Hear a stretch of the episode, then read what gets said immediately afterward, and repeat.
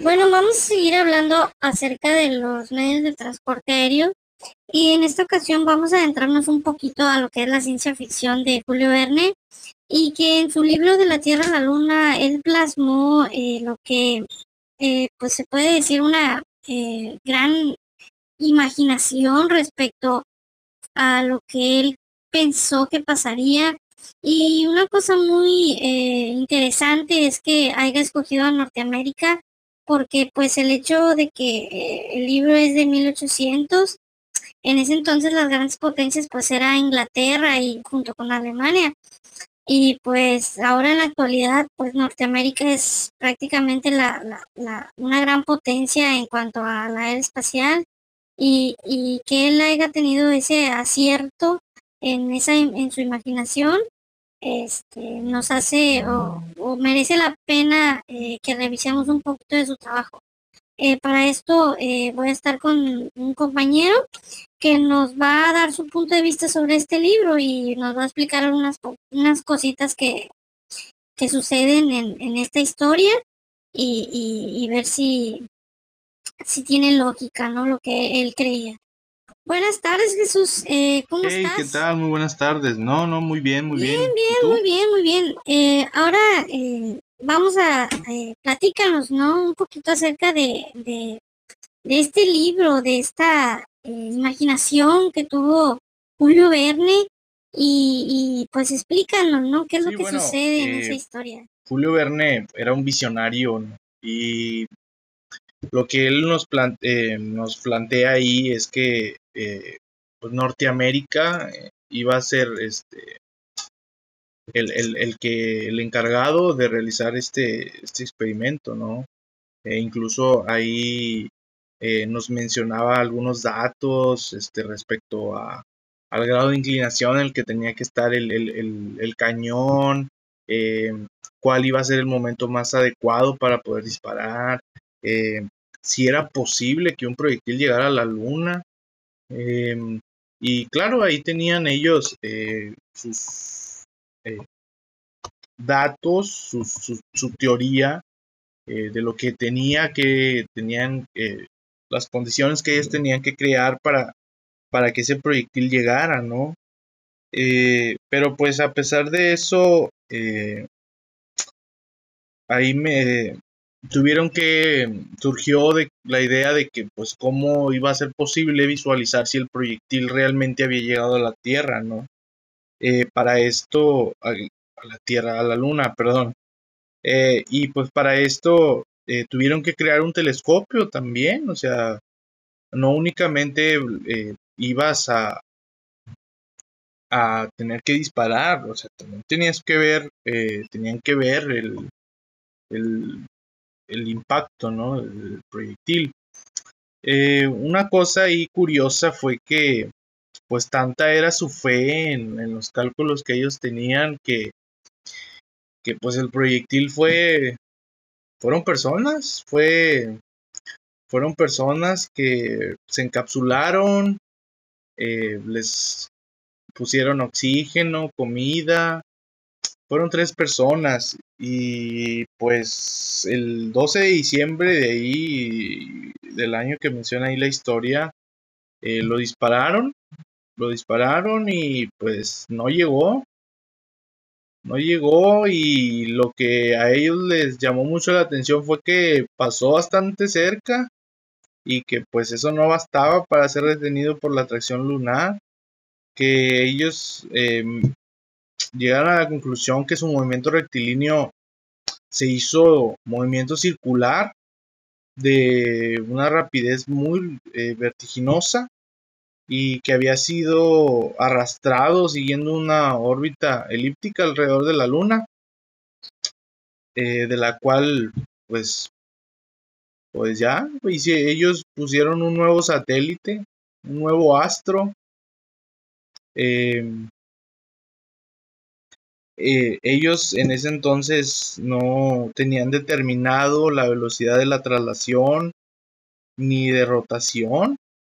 Eh, ellos tenían un aproximado de 2.000 millas de la distancia que separaba la, la, la, superficie de la Luna y que pues fue una triste situación, ¿no?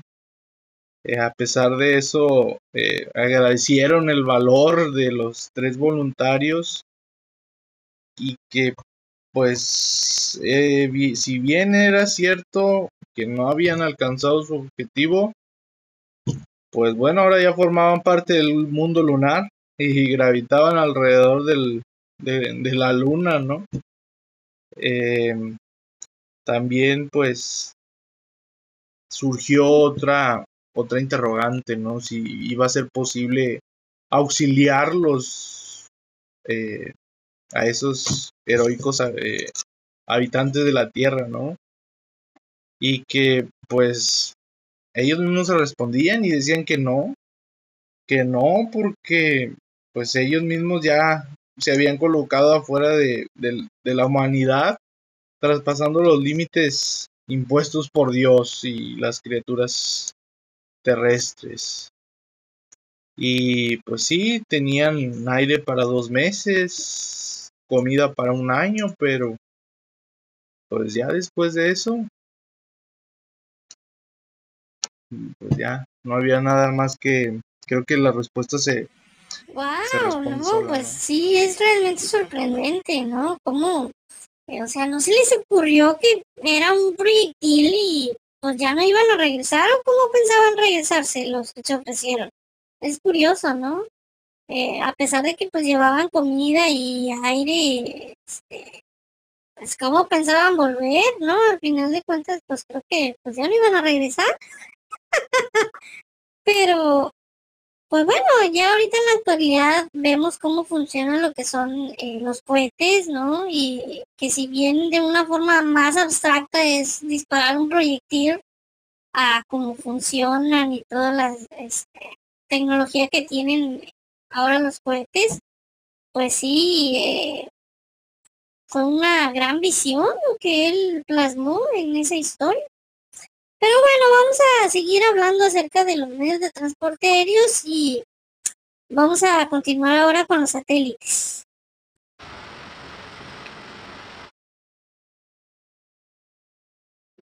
Es el 4 de octubre de 1957. El mundo escucha el sonido del universo. El Sputnik es el primer satélite en el espacio. La era de la astronáutica acaba de comenzar. Desde siempre, el hombre ha deseado salir de la Tierra y explorar el sistema solar. Con la invención del telescopio, los primeros astrónomos obtuvieron datos más exactos de nuestro sistema planetario y las galaxias lejanas. En el siglo XX, el hombre consiguió salir por primera vez de la Tierra. El condicionante de los viajes espaciales modernos ha sido el desarrollo de la técnica astronáutica. El físico ruso Konstantin Tsiolkovsky trazó los primeros planos concretos de un vuelo espacial a principios del siglo XX. Él ya sabía que solo el combustible líquido podría dar a un cohete el empuje necesario para superar la fuerza de la gravedad terrestre. Robert Goddard en Estados Unidos y Germán Orbert en Alemania siguieron desarrollando las ideas de Tsiolkovsky. Según sus esquemas, el combustible líquido y el oxígeno se quemarían en el motor del cohete, provocando una explosión. La concentración de gases resultante proporcionaría por repulsión el empuje necesario. La Unión Soviética inauguró la era cósmica. El impulsor fue Sergei Pavlovsky Kryolov. Kryolov nació en sí Tom de Ucrania en 1907. Desde principios de los años 30, el ingeniero se dedicó a la construcción de misiles.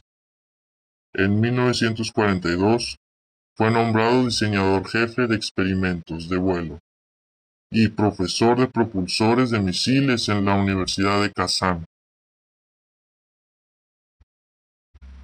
Ese mismo año, la ofensiva alemana en Rusia terminó en derrota. Hitler preparó su superarma Berger. Von Raoul creó el Centro de Investigación de Misiles de Benimundo, el misil balístico V-2. Cerca del final de la guerra, se lanzaron mil unidades sobre Londres. Murieron 3.700 personas. Pero el V-2 no fue decisivo en el conflicto. Su papel principal después de la Segunda Guerra Mundial en 1945, los aliados se disputaban el V2 como botín de guerra. El Ejército Rojo ocupa tiene mundo los técnicos alemanes y los V2 son trasladados a la US, URS. Berger Fombra aún se reunió bajo la dirección de Sergei Korolev. Se construyen basados en el V2 los primeros cohetes rusos, capaces de alcanzar enormes alturas. Un cohete Vostok debería transportar el primer satélite artificial al espacio, adelantándose a los Estados Unidos en 1957. La noche del 4 al 5 de octubre se consigue el Sputnik 1. Es el primer satélite en el espacio. Gracias a Sergei Korolev los soviéticos ganaron la carrera espacial a los americanos. Para Konovio fue un sueño hecho realidad. El cohete Vostok, de dos pisos, ascendió el Sputnik a 239 kilómetros sobre la superficie de la Tierra. El Sputnik enviaba señales de radio tres veces por segundo, a más de 28.000 kilómetros por hora, rodeaba la Tierra 15 veces al día. Su cuerpo de aluminio tenía un diámetro de 58 centímetros y un peso de 70 kilogramos. En el interior, dos emisores y en el exterior, cuatro antenas. Incluso a 230 kilómetros de altura, el Sputnik era atraído por la Tierra. Pese a su gran velocidad, el satélite no se movía en línea recta por la fuerza de gravedad terrestre, avanzaba de una forma elíptica, pero a esa altura siguen existiendo moléculas de aire que frenan paulatinamente el vuelo y permiten que la fuerza de gravedad terrestre, tras 24 días, el Sputnik desapareció. Se quemó al entrar en la atmósfera terrestre,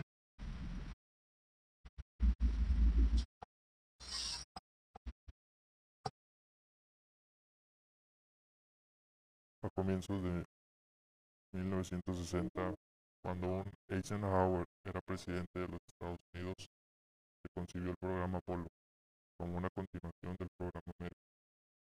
La gran diferencia entre estos dos simplemente consistía en que el Apolo podría llevar hasta tres astronautas, mientras que el Mercury solo uno. Con este nuevo programa, la NASA aspiraba a orbitar alrededor de la Luna hasta encontrar un lugar adecuado para alunizar. Eh, fue en noviembre de, ese mismo año que John F. Kennedy fue electo presidente de los Estados Unidos, llevando durante toda su campaña electoral la promesa de alcanzar una clara superioridad en la carrera espacial. A pesar de esto, fue hasta 1961 y apoyó públicamente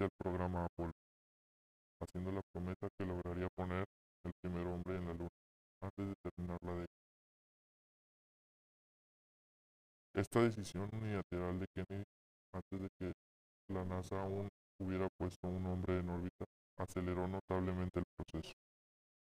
poco tiempo, el programa Apolo aumentó el número de empleados en gran medida, así como el dinero que recibió por parte de la nueva administración. No fue hasta 1966 que el proyecto hizo sus primeros vuelos no tripulados, con las misiones AS-201, AS-203 y AS-202. En esas misiones se probó la viabilidad del diseño, tanto del vehículo del lanzamiento, la Saturno 1B, como del módulo lunar Apolo. la primera nave diseñada para volar más allá de la atmósfera sin ninguna capacidad aerodinámica. Obviando unos problemas mínimos en la primera misión AS-201, el resto fue un éxito rotundo. Así se procedió a la segunda fase, tripular el módulo lunar. La elección de los tres primeros astronautas en tripular el programa Apolo fue tomada el 21 de marzo de 1966, siendo los afortunados el comandante Virgil Grimson y los pilotos Edward White y Roger Chase. Originalmente la misión estaba planificada para el cuarto trimestre del año, aprovechado para ser lanzada junto a la última misión del proyecto Géminis, pero las dificultades técnicas retrasaron la misión a estos a febrero de 1967. Durante meses, la futura tripulación se entrenó en física y mentalmente para llegar con garantías a la fecha de lanzamiento. La última gran prueba tuvo lugar el 27 de enero de 1967, apenas un mes antes de la fecha prevista para el lanzamiento. En esta misión se quería comprobar si es que los astronautas podrían operar en normalidad una vez que todos los cables se hubieran desconectado del módulo lunar Apolo. A la una del, del mediodía de aquel día, Grissom, Shape y White entraron en el módulo totalmente presurizado. Se situaron en sus respectivos asientos y comenzó la instalación de la escotilla para presurizar el módulo. Una vez esta fue colocada y sellada, se reemplazó el aire de la cabina con oxígeno puro. Entonces comenzaron los primeros problemas. Varias alarmas se dispararon aparentemente por el movimiento de los astronautas y comenzaron los problemas en la comunicación. Una vez que estos problemas se solucionaron cerca de las 6.30 de la tarde, la tripulación repitió la lista de comprobaciones antes de desconectar por completo el módulo. Fue entonces cuando repentinamente un fuego se inició en el interior de la nave. Pasaron apenas 17 segundos después de que el fuego comenzase, sin que las labores de rescate pudieran siquiera comenzar se perdió la conexión con el módulo. Cuando finalmente se consiguió abrir, a los cinco minutos después del fuego, se confirmó el gran temor. Los tres astronautas aparecieron muertos entre el humo de la combustión. De este modo, los astronautas se convirtieron en las primeras víctimas humanas reconocidas en la carrera espacial.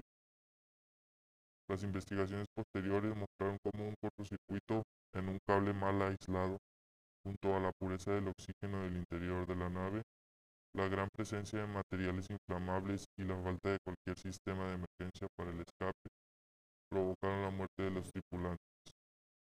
La AS-204, misión que más tarde se nombraría Apolo 1 en honor a la tragedia. Curiosamente, la tripulación ya había mostrado su preocupación ante la presencia de dicho material inflamable dentro del módulo lunar, sobre todo por el exceso de nylon y velcro.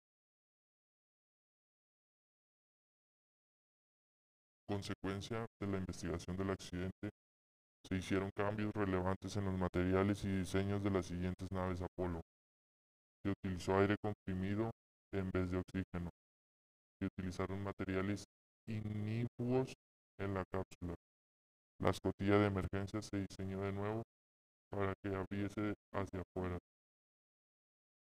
Además de estas medidas, la NASA estableció un sistema de premios para mejorar la seguridad de las misiones. El premio Snoopy, llamado en inglés Silver Snoopy Award, es un premio especial que concede la NASA a sus empleados y contratistas por los éxitos conseguidos en las mejoras de la seguridad de las misiones. El símbolo del premio es el perro Snoopy, vestido de astronauta.